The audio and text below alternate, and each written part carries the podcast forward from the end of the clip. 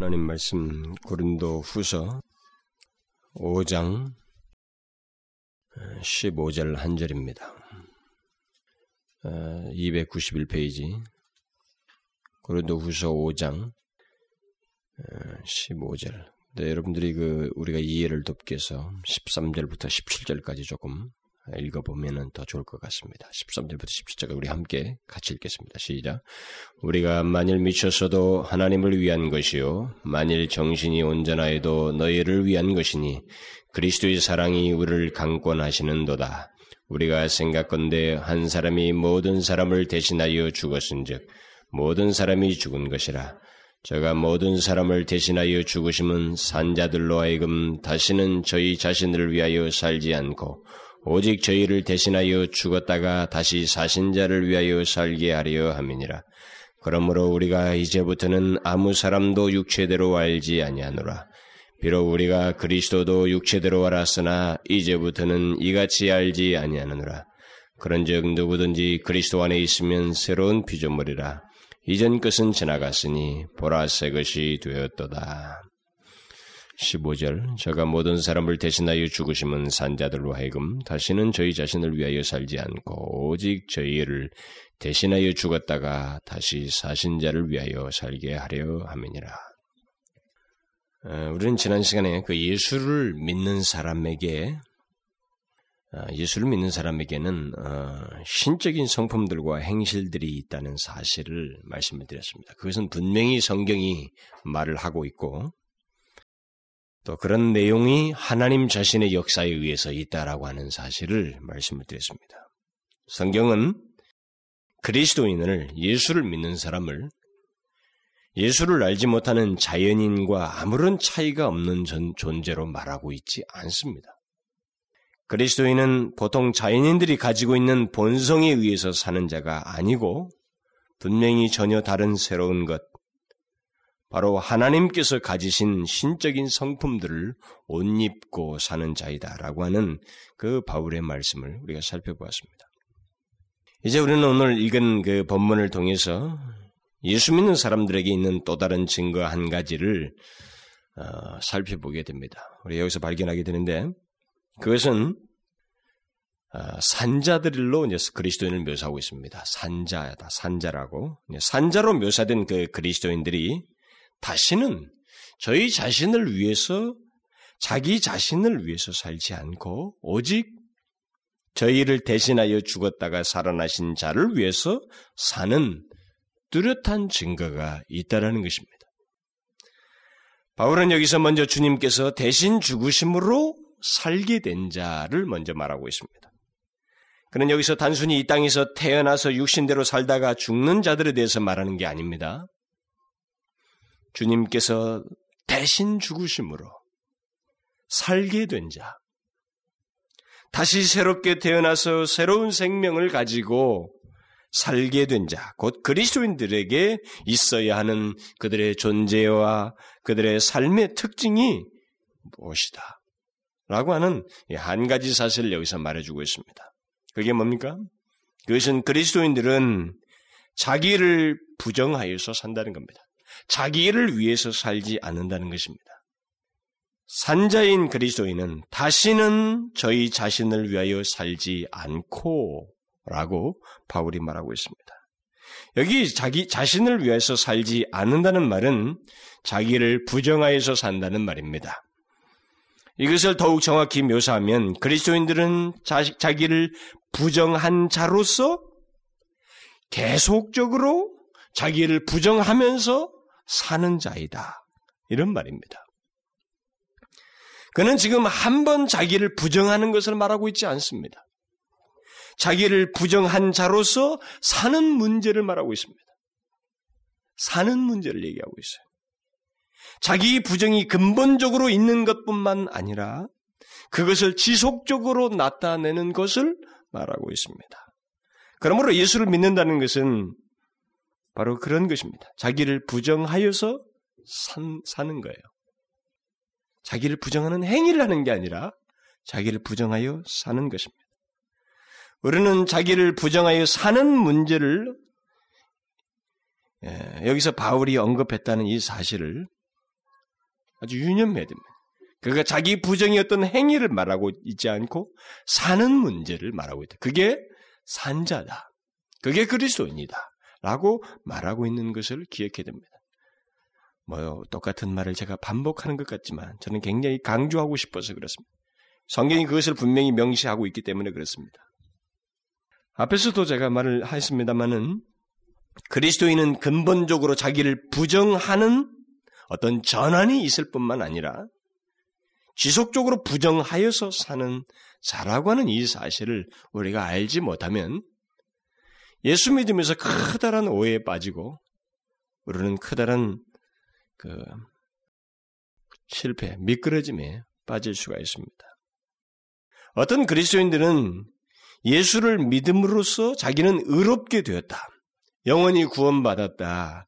나는 이런 성경의 한 진리만을 가지고 자기를 부정하여서 사는 문제, 그 지속적으로 살, 사는 그 부정의 삶의 문제를 경히 여기거나 아예 나타내지 않는 사람들이 있어요.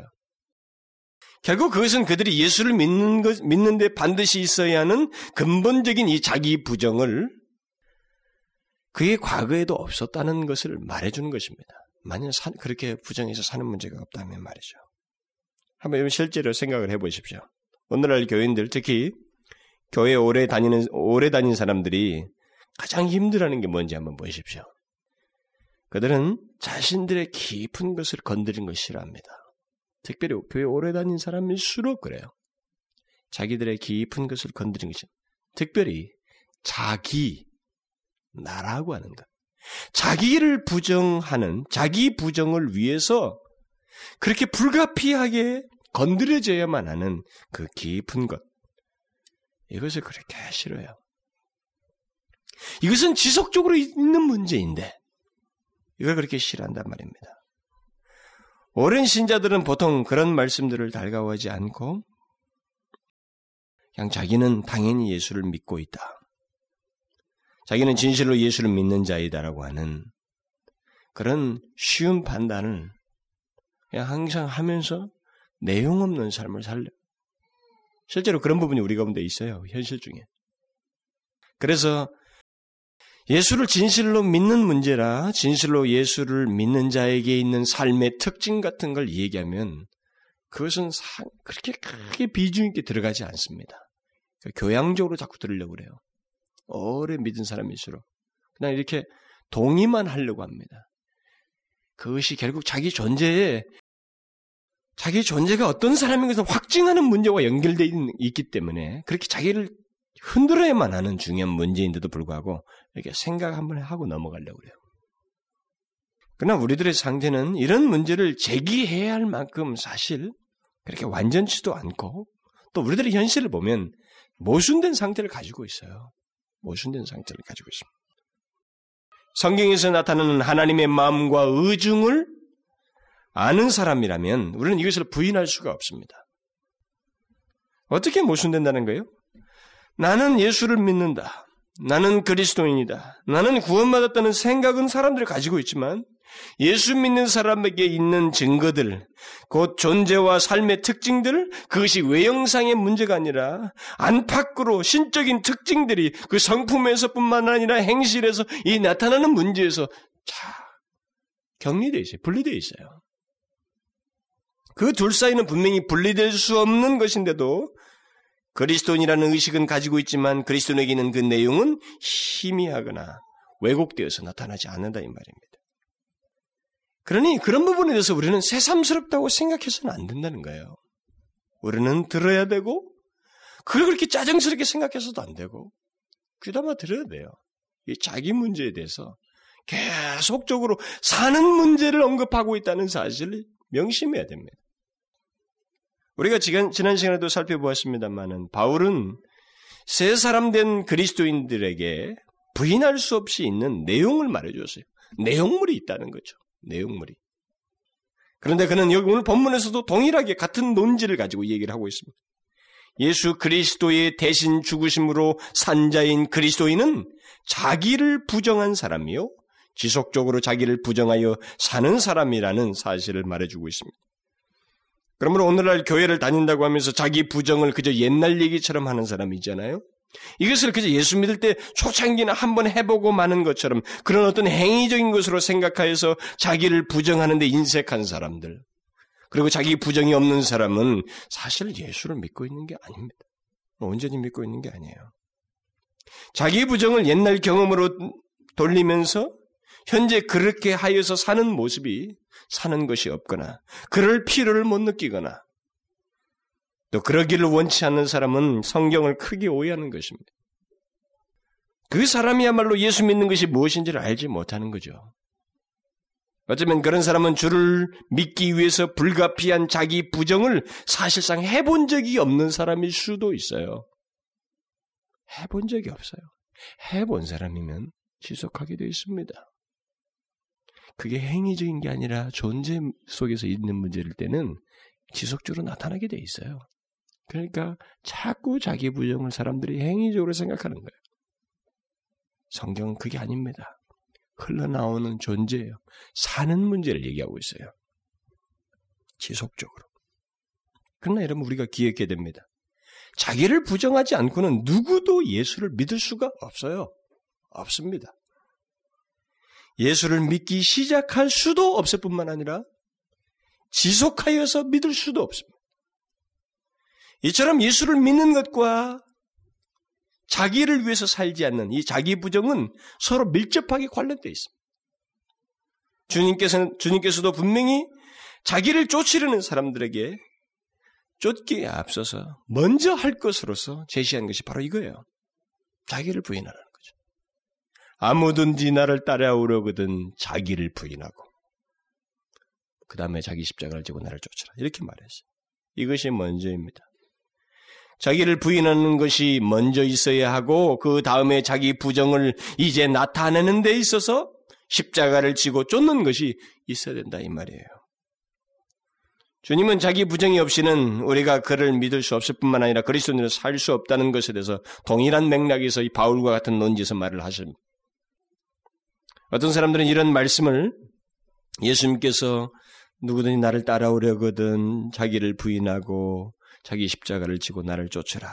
뭐 이런 말씀을 들으면 이런 말씀은 예수님을 특별하게 믿는 예수님의 특별한 제자가 되려고 하는 사람들에게 요구되는 말씀이 아니냐라고 생각을 합니다. 그렇게 해서 성경이 기록된 제자라고 하는 이 제자로의 부르심과 그리스도인에 대한 말씀을 분리시켜서 생각하려고 그래요.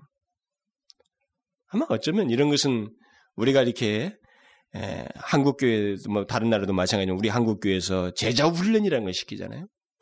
이 제자 훈련이라는 걸 시키면서 주로 열심히 믿는 사람들에게 이 제자 훈련 시키고 그래도 예수를 잘 믿는다고 하는 사람들에게 좀 특별히 선별해 가지고 제자 훈련을 시키니까 아마 그런 생각을 하는 것 같습니다.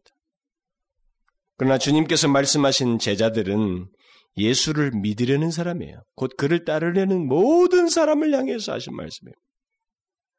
오히려 성경이 제자라는 말을 써서 강조한 것은 그가 천국 백성이냐 아니냐 이것을 말하는 게 아닙니다. 보통 제자라는 이 단어를 쓰고 주님께서 제자에게 요구되는 어떤 말씀을 하셨을 때는 그것은 어떤 신분의 문제가 아니고 예수를 믿는데 주님을 따르는데 필요한 그의 태도예요. 중심입니다.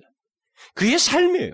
이것을 강조하기 위해서 제자로의 부르심이라고 하는 이런 표현을 쓰신 일종의 제자로 부르는 어떤 표현들을 쓰신다 이 말입니다. 성경에서 예수 믿는 사람들의 신분에 대해서 강조한 호칭은 제자라는 말이 아니에요, 오히려. 그리스도인, 성도, 이런 말입니다. 여러분이 성경을 보시면 알겠지만 성도는 하나님의 사랑에서 끊을 수 없는 대상입니다. 영원히 끊을 수 없는 영원한 신분을 가진 자로 묘사되고 있어요. 그러나 제자로 제자로서 따라야 되는 어떤 그런 것을 요구하시는 때 쓰는 그런 제자로서의 의미는 그게 아니에요. 주님을 진실하게 따르는 것, 전적으로 헌신하에 따르는 것, 그 내용을 얘기하려는 겁니다. 그래서 실제로 보면 예수님 당시에 예수님을 따르는 열두 제자 말고 칠십 제자가 있었고 또 따른다고 하는 제자들 자칭 제자들도 많고 제자들이라는 사람들이 많았어요. 그러나 그들이 떠났습니다. 제자 된다고 함에도 불구하고 떠났어요. 특별히 제자들 중에 열두 제자에 들어간 가론 유다도 예수님을 부인하고 떠났어요. 제자라는 호칭이 그가 영원히 분리되지 않는다는 것을 말하지 않습니다. 성경에서 말하는 성도만큼 신분적인 얘기를 말하는 게 아니에요. 그것은 하나님을 진실로 헌, 헌신하여서 전적으로 그에게 의존하여서 따르느냐 그런 내용을 얘기해 그걸 강조하는 거죠. 그러므로 주님께서 누구든지 나를 따르려거든 자기를 부인하라 라는 이런 말씀은 자기를 부인하지 않고는 그런 내용이 없이는 나를 따를 수가 없다는 거예요. 나를 믿을 수도 없다라는 겁니다. 특히 오늘 본문은 자기를 부인하여 사는 것, 죽을 때까지 있어야 할 자기 부정의 삶에 대해서 비중을 두고 말하고 있습니다. 물론 주님의 말씀 속에는 자기를 부인하고 라고 한 뒤에 자기 부정의 삶으로서 계속적인 삶의 내용으로서 십자가를 지고 주님을 쫓는 문제를 얘기하고 있습니다만 결국 오늘 본문도 같은 맥락이에요. 바울이 그렇습니다. 다시는 자신을 위하여 살지 말고 살지 않고 대신 죽었다가 사신 분 곧 그리스도를 위하여 산다. 이게 그리스도입니다. 이렇게 말하고 있습니다. 그런데 왜 그리스도인들이 다시는 자기를 위해서 살지 않는다고 말하고 있습니까? 바울은 여기서도 그 이유를 먼저 제시하고 그 근거를 먼저 제시하는데 그것은 저가 모든 사람을 대신하여 죽으셨기 때문에 그를 위해서 대신해서 죽었기 때문에 그래요. 바로 이것이 이유입니다. 그것 때문에 예수 믿는 사람은 누구도 자기를 부정하지 않을 수가 없어요. 자기라는 것을 드세게 나타내면서 예수를 믿을 수 없습니다. 한마디로 자기 아집과 자기 중심을 가지고는 예수를 믿을 수가 없다 이 말입니다. 여러분은 우리의 타고난 이 아집에 대해서 잘 알고 있을 겁니다. 우리의 아집은 내 앞에 내 앞서서 누군가 잘하고 칭찬 듣고 내 앞서서 어떤 사람이 있고 내 위에 누가 있는 것을 굉장히 싫어해요. 우리 아집은 그렇습니다. 이는 어려서부터 드러내는 본성입니다. 그걸 그렇게 우리는 싫어합니다. 우리는 그런 본성을 가지고 예수를 쫓는다. 전적으로 쫓는다. 전적으로 그를 믿는다. 이게 불가능해요. 그래서 오늘 본문의 근거를 얘기하는 거예요. 예수께서 우리를 대신하여 죽으셨다. 그런 사람이 산자. 그래서 죽으셨다가 다시 죽었다가 다시 산자가 아니면 안 된다라는 것을 먼저 전제로 얘기해요. 그러니까 자기를 위하여서 살지 않는 자는 주께서 대신 죽으시고 살게 된 자요. 살린 자. 응? 이 사람이 아니면 자기를 위해서 살지 않는 이런 자기 부정을 할 수가 없어요. 성경에서 오늘 바울이 육신으로 현재 살고 있는 자에게 산자라고 말한 것은 육신이 산자는 말이 아닙니다. 그것은 진노 아래 있던 우리의 본성, 우리의 아집, 자기라고 하는 것이 죽고 다시 살아난 자라고 하는 것. 새로운 생명을 가지고 이제 뒤에서도 나오는 것처럼 새로운 피조물로서 사는 것. 피조물이 된 자. 그것을 얘기하는 겁니다.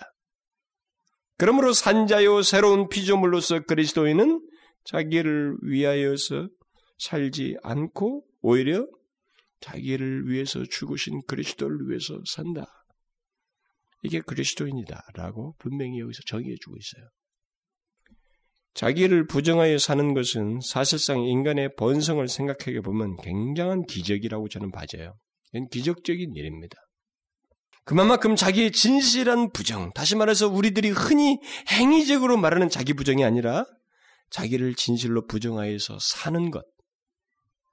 그 자기 부정이 자기의 삶 속에서 실제로 있는 것은 우리의 본성을 생각하게 될 때 정말로 엄청난 일이에요. 이는 엄청난 일입니다. 그걸 어디서 알 수 있어요? 여러분, 이 자기 부정의 가장 큰 걸림돌이 뭔지 아십니까? 그건 아예 자기 부정을 하지 못하, 인간 스스로는 하지 못하게 하는, 자기 부정을 하지 못하게 하는 가장 강력한 장애물이 우리 가운데 있는데, 그건 이기심이에요. 그러니까 자기를 생각하는 마음이죠. 이기심이. 이건 우리 전 존재를 구성하는 내용입니다. 변화가 있기 전까지는 누구든지 다 가지고 있는 내용이에요.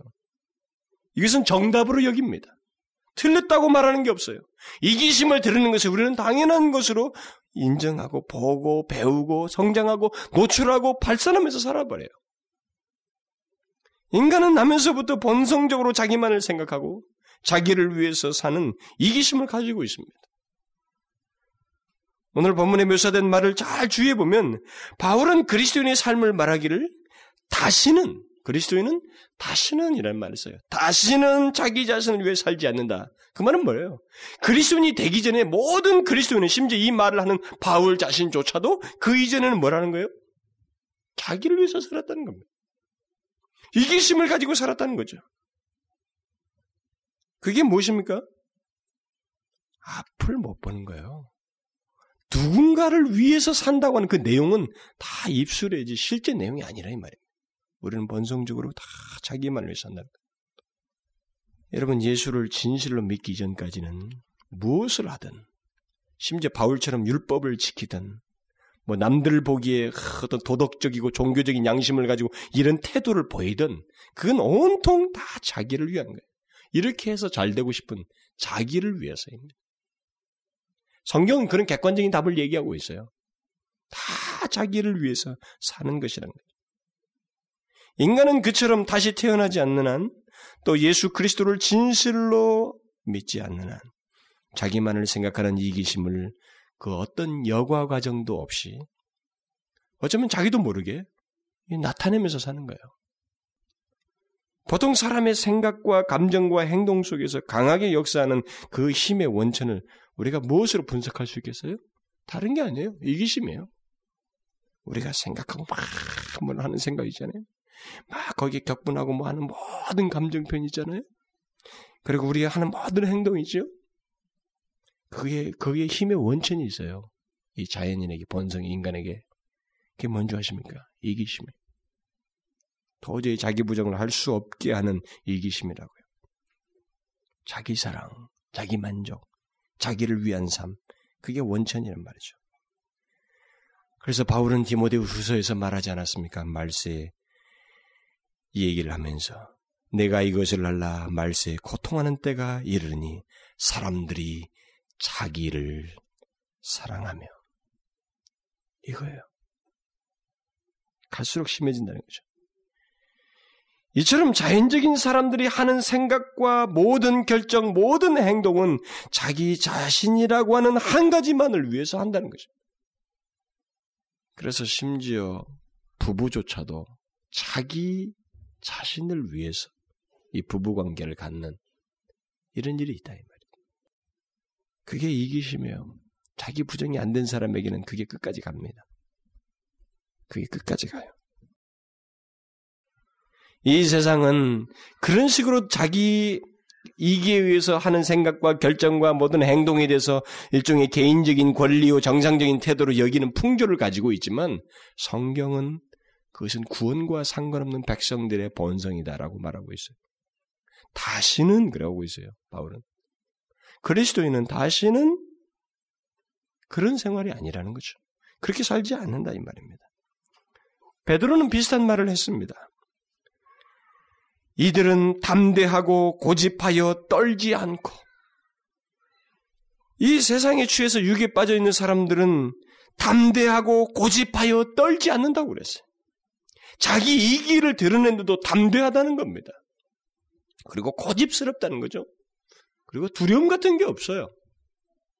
오늘날 이 시대가 아닙니까? 수치스러운 것, 그렇지만은 수치, 남보기에는 수치스러울지 모르지만 내 이익이 있어서는 문제가 안 되기 때문에 그걸 담대하고 또 고집스럽게 노출하고 그걸 인정하고 떠는 건 둘째입니다. 두려워 떠는 건 아예 없어요. 이게 오늘날 우리 시대의 풍조 아닙니까? 자기의 자신을 발산하는 것. 남이 어떻든 내게 유익이 되면 그것을 기꺼이 드러내는 이런 풍조를 우리가 가지고 있다 이 말입니다. 이런 이기심은 말이죠. 어린아이에게서부터 마찬가지. 어린아이에게도 마찬가지예요. 착한 것 같은 어린아이라 할지라도 그의 아집이 격동하면 밤낮을 가리지 아니하고 아무 때나 악을 쓰면서 울어버립니다. 이게 실제예요. 자기 위에, 아이 어린아이 위에 자기 언니도 있고, 형님도 있고, 오빠도 있는데, 있지만은, 그냥 다 제껴버려 자기부터 뭐든지 하려고 하고 가지려고 하는 이 생떼를 씁니다. 이게 아집이 격동해서 나는 거예요. 아집, 아니, 이 이기심이에요. 그런 이기심이 자라면 성인이 되어서 탐욕적인 태도로 나타납니다. 자기밖에 모르고 자란 사람들은 성인이 되어서도 대단한 탐욕을 나타나게 되어 있습니다. 그런 탐욕은 보통 여러 가지로 나타나게 됩니다만, 1차적으로는 성취욕에서 나타나요, 성취욕에서. 이런 이기심을 가지고 자기 부정이 없는 사람들은 나중에 커서도 성취욕에 대한 굉장한 열심을 냅니다. 그 욕심을 드러내요. 뭐 학문적인 성취든, 직업적인 성취든, 더 나은 환경에 대한 성취욕이든 그런 것을 드러낸단 말이죠. 그리고 물질에 대한 욕심, 심지어 성적인 욕망으로 그런 걸 드러낸단 말이죠. 부모들은 그렇게 해서 자라나는 그 아이를 보고 자식들이 아 그러면서 막 그 이기심에서 결국 나오는 것인데 막, 막 부들부들 떨면서 막 공부하잖아요. 막 누구한테 진 것을 가지고 견디지 못하고 공부하는 거 보고 일단 성적이 좋으니까 그걸 막 괜찮다고 애가 뭐라고 해도 화나고 짜증나도 아무 말도 못하고 말이죠. 애를 두둔하고 이렇게 키운다고요. 여러분 그 속에는요 멸망으로 가는 강력한 이기가 있습니다. 이기심이 있어요. 그 아이는 전혀 자기 부정을 모르고 자라나고 있는 것입니다. 그는 어떤 성취를 하든 우리나라에서 최고의 성취를 하더라도 이 세계가 놀랄 최고의 성취를 하더라도 이 아이는 탐욕적인 성취를 한 것입니다. 그 누구에게도 다른 사람들에게는 유익을 줬다, 기억을 줬다 할지라도 이 마음에는 그게 없습니다. 자기 성취를 위해서 한 것이었지 그런 게 아니에요. 인간에게는 다 그런 게 기저에 깔려 있습니다. 바울은 오늘 본문에서 분명히 말하고 있습니다. 그리스도께서 대신 죽으심으로 산 사람은 다시는 그와 같이 이기적인 중심과 태도와 자기 중심적인 탐욕에 의해서 살지 않는다는 것입니다. 한마디로 자기를 위해서 살지 않는다는 거죠. 여러분 이것을 제가 계속 반복하는 걸 잊지 마십시오. 뭐 듣기 싫든 듣고 말든 여러분 자유예요. 그러나 그리스도인이고 하나님의 백성이고 전국 백성이고 하나님 나라의 시민이면 두말할 것이 없다는 겁니다. 그는 자기를 위해서 살지 않는다는 거죠. 자기를 살지 않는다. 분명히 그는 자기를 부정해 본 사람이고 부정하여서 사는 사람이다 이 말입니다. 이런 진리를 말하는 바울이 가장 이 부분에서 정답을 가지고 있는 사람입니다. 체험적인 기록을 가지고 있고 내용을 가지고 있는 사람이에요. 그는 실제로 가말리엘 문화에서 최고의 공부를 하고 율법을 열심히 지키고 자기에게 맡겨진 일을 더 나서서 할 정도로 촉망받는 그런 대상이었지만 나중에 말하잖아요. 그게 다 자기 의였다. 오직 그거였습니다. 자기 자신을 위해서 그랬던 거예요. 이기였습니다. 그런 율법에 대한 열심도 일종의 그런 종교적인 태도조차도 다 이기심이었다는 거예요. 자기 의였다. 그런 자신에 대해서요. 다시는 다시는 자기를 위해 살지 않고 이게 그리스도인이에요. 여러분 잘 분별하셔야 됩니다. 제가 이 시리즈 중간에도 하나님을 사랑하는 자라고 그리스도인은 하나님을 사랑하는 자라고 말했습니다. 다른 것이 동기가 되서는 안 된다고 그랬습니다. 예수를 믿는 것조차도 자기를 위해서 믿는 사람들이 있습니다. 그것은 바울이 회심하기 전과 똑같은 사람입니다. 바울이 그렇게 율법을 잘 지키고 열심히 수고한 것도 다 자기를 위해서였어요. 그건 하나님을 예수를 제대로 믿고 있는 게 아니었습니다. 예수를 그런 식으로 믿는 사람이 있어요, 실제로. 자기를 위해서 믿는단 말이죠. 자기에게 유익이 될 것이고, 결국 나중에 무엇인가로 나에게 구원이 있을 것이고, 내게 유익이 될 것 같다고 하는 이런 것이 동기가 돼서 믿는단 말이죠. 하나님이라고 하는 그분에 대한 대상, 그분과의 관계라는 것, 이런 것이 중요한 동인으로 작용하지 않는 채 예수를 믿는다, 이 말입니다. 그것은 예수 믿는 게 아니에요. 바울이 회심하기 전과 똑같은 사람입니다. 바울은 분명히 말해요. 다시는 자기를 위해 살지 않고 그게 그리스도인이에요. 예수께서 대신 죽으심으로 산 자는 바로 그런 사람입니다. 이 말입니다. 그래서 그리스도인은 자기를 부인하고 그 대신 그리스도가 우선이고 그리스도를 위하는 사람 그런 사람이 된다는 거죠. 그래서 새로운 피조물이다라는 말이 뒷구절에서 나오는 겁니다. 자기 생각보다 하나님 말씀을 더욱 존중하고 내가 원하는 것보다 하나님께서 원하시는 것을 순종하여서 살려고 하고 나를 기쁘게 하는 것보다 하나님을 기쁘시게 하고자 하는 이런 내용의 변화가 있는 사람이 그리스도인이라 이 말이에요. 여러분 이것은 사실상 엄청난 변화가 있어서 생기는 것입니다. 새로운 피조물이 되기, 되었기 때문에 되는 거예요. 새로운 피조물이 되지 않고는 아무도 할 수 없어요. 저는 이런 식으로밖에 표현할 수가 없습니다. 아무도 못해요. 누가 고칩니까? 뭐 하루 이틀 정도로 자기 이기를 극복해 보려고 하겠지요. 살지 못합니다. 새로운 피조물이 되지 않냐면 그리스도께서 대신 그를 위해서 죽으신 이 분명한 관계가 없으면 안 돼요. 자기를 위해서 삽니다. 그리스도를 위해서 살지 못해요. 여러분들은 잘 아실 겁니다. 자기 본성에 대해서. 저의 과거의 본성을 봐도 저는 그걸 답이 분명해져요. 분명해져요. 내가 우선이 아닌 다른 사람을 우선해서 산다는 것은 어떤 것이 들어와서 그나마 남 이목 있고 외형상에서 할 수 있을지 모르지만 그것이 삶의 문제는 안 됩니다. 그래 본 적도 없어요. 저희 지난 과거에 보면 그리스도를 알기 전에 그런 일이 없었어요. 인간 스스로는 그런 방향 전환이 불가능합니다. 이제는 자기를 위해서 살지 않고 그리스도를 위해서 사는 것. 먼저 자기를 위해서 살지 않는 것. 이것은 엄청난 일입니다. 엄청난 일이에요. 그런데 본문은 바로 그와 같은 기적이 그리스도께서 대신 죽으심으로 있게 되었다. 그게 원인이다. 분명히 말하고 있어요. 그런데 바울은 그리스도께서 대신 죽으심으로 산 우리 그리스도인들은 더 이상 자기를 위해 살지 않는다라고 하는 이 말로서 오늘 본문을 끝내지 않고 더 나아가서 자기 부정의 적극적인 결과를 덧붙이고 있습니다. 본문은 우리 그리스도인들이 무엇을 하지 않는다거나 또 어떤 식으로 살지 않는다는 것을 말하고 그것만을 목적으로 말하고 있지 않습니다. 계속해서 오히려 적극적인 면을 얘기하고 있어요. 우리를 대신하여 죽었다가 사신 자, 곧 그리스도를 위해서 산다.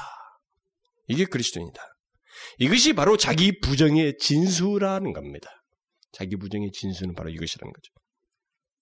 사람들은 자기 부정을 얘기하게 될 때 무엇을 하지 않고 무엇을 절제하고 또 스스로 고행하는 것과 같은 것들을 주로 생각합니다만 그것은 자기 부정을 오해하는 것입니다. 자기 부정은 그렇게 자기 고행이나 자기를 관리하기 위해서 어떤 하는 그런 것이 아니에요. 자기를 위하지 않는 것으로 시작해서 궁극적으로 나를 위하여 대신 죽으셨다가 살아나신 그리스도를 위해서 사는 것 이게 자기 부정이에요. 여러분 잘 아셔야 돼요. 자기를 부정하는 것의 궁극적인 목적은 나를 위하여 살지 않는 것을 넘어서서 나를 위해서 죽으셨다가 살아나신 그리스도를 위해서 사는 것입니다. 사는 거예요. 그러므로 자기 부정을 얘기할 때 우리는 나를 죽인다, 뭐 어쩐다, 이것만 얘기할 게 아니에요. 그렇게 하면 금욕주의에 빠져버려요. 율법적이고 금욕적인데 빠져버립니다. 그렇게 하면서도 하나님 을 믿는다고 하는 거예요. 남들처럼 나는 격리돼서 이것을 절제하고 무엇을 안 하고 하지 않음으로 해서 내가 삶을 잘 정교하게 했다는 것 때문에 내가 부정을 하고 하나님을 잘 믿고 있다고 생각한단 말이죠. 그게 아니에요. 자기 부정은 분명히 목표가 있고 연관된 다음의 내용이 있습니다. 그것은 뭐예요? 나를 부정해서 결국은 하나님을 드러내는 거예요. 그리스도를 위해서 사는 것입니다. 그런데 우리가 명심할 것이 한 가지가 있는데 그것은 자기를 위해서 살지 않는 것이 있지 않으면 우리가 먼저 먼저 자기를 위해서 살지 않는 것이 있으면 있지 않으면 그리스도를 위해서 산다는 것은 사실 불가능하다는 겁니다. 이걸 우리가 좀 먼저 생각할 필요가 있어요. 많은 사람들은 자기를 위해서 살지 않는 것이 없이 그냥 아 내가 그리스도를 위해서 살고 싶다. 주님을 위해서 무엇인가 하고 싶다. 이 그리스도를 위해서 사는 문제로 바로 뛰어들고 싶어 합니다. 특히 많은 젊은이들이 자신들을 헌신하려고 할 때, 헌신한다고 할 때 곧바로 취하는 태도가 바로 이런 것입니다. 드리고 싶다는 거죠. 자기 부정이 안 되면 드릴 수 없어요. 여러분, 하나님께는. 자기 부정, 자기를 살, 위해 살지 않는 이 부정이 먼저 있지 않으면 자신을 드릴 수가 없습니다. 여러분, 우리 주님께서 우리에게 하셨던 말씀이 그 지나가는 말이 아니에요, 주님께서는. 아주 내용 있는 얘기예요. 아무든지 나를 따라오려거든 자기를 부인하고 날마다 자기 십자가를 지고 나를 쫓을 것이니라. 물은 내게 오는 자가 자기 목숨까지 미워하지 아니하면 능히 나의 제자가 되지 못하고 오늘날 같이 행동주의 시대는 사람들이 주님을 위해서 살아야 한다는 말씀에 대해서는 아, 좋아합니다. 주님을 위해서 헌신하십시오. 아, 그런 설교를 하게 되면 굉장히 좋아요. 야, 내가 주님을 위해서 무엇인가를 할 수 있다라고 하는 것을 대단히 좋아합니다. 그런데 그에 앞서서 당신의 이기심과 당신의 성취욕과 당신 자신에 대한 집착을 버려야 된다고. 그것을 완전히 버리기 전에는 그 모든 하나님을 위한 일이 불가능하다고. 자기를 위해서 살지 말 것을 먼저 강력하게 얘기하면 주저스러워요. 귀가 조금 이렇게 냉소적인 반응을 보입니다. 아니요. 그거 없이는 안 됩니다. 우리는 내가 무엇인가 주님에서 할 수 있다는 것에 자꾸 관심을 갖는 것은 그것이 이정표가 자꾸 되기 때문에 그래요. 내가 주님을 위해서 이것도 하고 저것도 하고 누구를 위해서 이렇게 봉사도 이것이 자꾸 있으면 그것을 통해서 나한테 일종의 신경 안정제 같은 역할을 하는 거예요. 나는 그래도 두말할 것이 없다. 이런 경력만 봐도 나는 예수 믿는 사람이라고 하는 안정제 역할을 하거든요. 자꾸 그것에 의존하는 거예요. 그러니까 무엇을 하라는 것에는 자꾸 귀가 쫑긋한 겁니다. 그런데 여러분, 자기를 부인해서 자기를 위해서 살지 않는 가운데서 그런 거 하지 않았으면, 그런 거 했으면, 부인하지 않는 가운데 한 것이라면 의미가 없어요. 그건 그리스도를 위해서 한 게 아닙니다. 주님은 먼저 그걸 얘기하셔요. 이기심이 송두리째 뽑힌 가운데서 사는 것이 아니면 그리스도를 위해서 사는 것이 아니라는 거죠. 내용상 불가능하다는 겁니다. 그러므로 그리스도를 위한 삶은 바로 자기라고 하는 것, 나라고 하는 것, 아집이라고 하는 것이 들어가지 않는 것을 말합니다. 우리를 대신하여 죽었다가 사신 자를 그 대신 사랑, 어, 사랑하여서 사는 겁니다. 사실 내가 죽었어야 했는데 나를 대신해서 죽으셨다가 사신 분이 있어서 그분을 위해서 살게 되는 거예요. 이게 결국 자기 부정하게 되는 원인도 될 뿐만 아니라 이제 목표가 되는 거예요. 사실상 우리의 생명은 더 이상 우리의 생명이 아닙니다. 여러분들이 진실로 이 말씀을 믿는다면 그리스도께서 나를 위해서 대신 죽으셨다는 것을 믿는 사람이라면 바로 그것이 그리스도인 텐데 그 사람은 이제 더 이상 내 생명이 내게 아니에요. 여러분 이걸 잘 생각하셔야 됩니다. 성경이 주라는 말은 다 그런 의미입니다. 우리 게 아니에요. 주님께서 나를 위해서 죽으셨어요. 이것은 감사하면서도 자기 모든 것이 주의 것이다. 이제는 내 생명도 주의 것이다고 하는 것에 서 동의를 하지 않는다는 것은 예수를 똑바로 안 믿고 있는 거죠. 성경을 오해하고 있는 거죠. 그럴, 리, 그럴 리가 없습니다. 그럴 리가 없어요. 그리스도께서 나를 위해서 대신 죽으셨으면 그렇게 해서 내가 살게 되었으면 이제는 내 모든 생명까지도 내게 아니에요. 그러기 때문에 이제는 나를 위해서 살지 않는 것도 가능한 것이고 그리스도를 위해서 살 수밖에 없는 당연성이 있는 것입니다. 그리스도인은 그러라 이 말이에요. 이런 성경의 명확한 가장 기본적인 진리가 우리 가운데 무시되는 것은 굉장히 이상한 겁니다. 아니에요. 바울은 실제로 예수께서 자신을 위해서 죽으셨다는 사실 때문에 그의 삶을 재정립하여서 이유를 묻지 아니하고 그리스도만을 위해서 삶을 살았어요. 그의 전 삶의 목표도 오직 예수 그리스도였습니다. 그래서 그는 살아도 주를 위하여 살고 죽어도 주를 위하여 죽나니 먹든지 마시든지 무엇을 하든지 다 하나님의 영광을 위하여 하라. 이런 말을 하였어요. 그것은 그의 그냥 상투적인 말이 아닙니다. 그의 존재예요. 내용이었어요. 그냥 흘러나오는 내용이었습니다. 그거 외에는 자기가 다른 걸 생각할 수가 없었습니다. 왜요?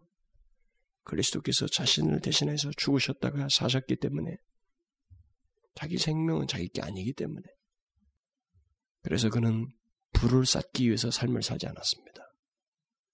쾌락을 위해서 명성을 얻기 위해서 살지 않았어요. 그리스도 그분을 위해서 그 한 가지 목적을 위해서 모든 일을 초점 맞춰요. 여러분 나를 대신해서 죽었다가 사신 분을 위해서 사는 것이 구체적으로 무엇이냐? 여러분들이 그것을 만일 묻고 싶다면 그냥 모범자 바울을 제시하고 싶어요. 그럼에도 불구하고 좀 더 내용을 듣고 싶다고 만약 여러분 묻는다면 한 가지만 말씀드리겠습니다. 제발 행동을 생각하지 마십시오. 그리스도를 위해서 산다라고 할 때 자꾸 행동을 생각하지 마십시오. 뭘 어떻게 좀 누굴 도와주고 뭘 하고 이건 다 2차적이에요. 그리스도를 위해서 사는 삶이라고 하는 것은 행동이 이기 전에 다른 내용이 있습니다. 그걸 먼저 자꾸 생각해. 뭐, 누구, 그리스도를 위한다. 하나님을 위한다. 주의 영광을 위한다. 이렇게 하면은 행동을 자꾸 생각해요. 그게 아니에요. 먼저, 그럴 만한 이유가 자기에게 있는지 알아야 됩니다. 그것부터 보셔야 돼요. 응? 그리스도를 위해서 사는 삶이 나에게 마땅히 있어야 한다고 하는 이유가 있어야 돼요. 그 이유가 있으면 문제가 쉬워져요. 그 다음부터는 행동을 말하기 전에 우러나와요. 두말할 것 없이 내 존재의 내용이 되는 것입니다. 바울처럼 살든지 죽든지 내 몸에서 그리스도가 존귀되기를 원하노라고 하는 고백이 가능하게 되는 것입니다. 그러므로 그리스도를 위해서 살고 싶다. 그게 무엇입니까? 라고 말한다면 먼저 그 이유를 물으시고 여러분들 안에 자기 자신을 위하여서 살지 않는 내용이 있는지 그걸 보십시오. 내 이기심이 있으면 그리스도를 위해 살 수가 없어요. 이게 안 됩니다. 이기심을 뽑아야 돼요. 그리고 하루가 아니라 삶을 얘기하고 있다는 사실을 잊지 말아야 됩니다. 날마다 자기 십자가를 지라고 하셨잖아요. 그런 것처럼 바울도 사는 문제를 얘기하고 있어요. 매일같이 내 자신을 위해서 살지 않고 그리스도를 위해서 주의 원하심을 위해서 그가 기뻐하시는 것을 위해서 하나님의 마음을 헤아려서 사는 게 있어야 된다. 그게 그리스도인이라는 거죠. 여러분, 제가 이 시간에도 계속 이 시리즈를 얘기하면서 저는 여러분들 중에 오해가 생기는 것을 잘 알고 있습니다. 그 오해는 성경이 말하고 있는 이 내용을 우리 수준에 맞게끔 쉽게 좀 공감되게 설명을 안 해준다라고 하는 오해가 생길 수 있어요. 그래서 대표적으로 사람들이 한 얘기를 들어가지고 그 예증을 가지고 경험담을 가지고 이 얘기를 풀어서 하지 않고 성경이 말하고 있는 본래 내용을 자꾸 얘기하니까 여러분들에게 다소 힘들게 여기는지 모르겠어요. 그런데 여러분, 만일 우리가 예수를 그렇게 지금까지 여러분들이 알아왔던 대로 예수를 믿고 성경이 말하고 있는 내용을 조금 삭감시켜서 말하고 싶다면 우리는 이 성경에서 모든 걸 빼내야 됩니다. 복받은 결과적인 내용만 남겨놓고 그 전제, 그렇게 복을 받기 이전까지 어떤 일이 있었는지에 대한 내용들을 다 빼내버려야 돼요.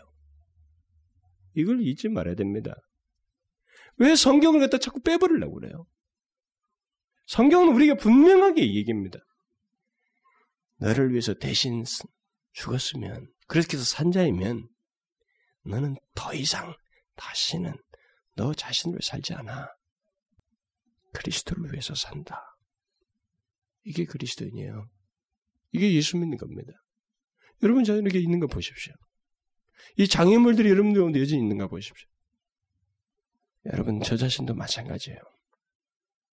이 부분은요. 건성으로 넘어갈 부분이 아니라고 하는 것을 저 자신도 명확하게 크게 깨닫고 있어요. 이기심 가지고는 안 됩니다. 저는 예수 믿어서 잘 되겠다고 하는 심보에 대해서 성경적이지 않다고 분명히 믿습니다. 그건 이기심이에요. 주님은 그렇잖아요? 그런 이기심으로는 주를 위해서 살 수 없다는 겁니다. 절대 예수 믿어서 육신적으로 잘 되겠다는 거 안 됩니다. 만약에 잘 되는 일이 있으면 하나님이 주신 선물이에요. 음? 다 결과예요. 그가 베푸신 은혜입니다. 결과적인 것들이에요. 그것이 목표가 돼서 주를 믿을 수 없습니다. 그렇게 안 돼요. 성경에 그런 내용 없습니다. 잊지 말아야 돼요. 자기를 위해서 살지 않습니다. 그리스도인.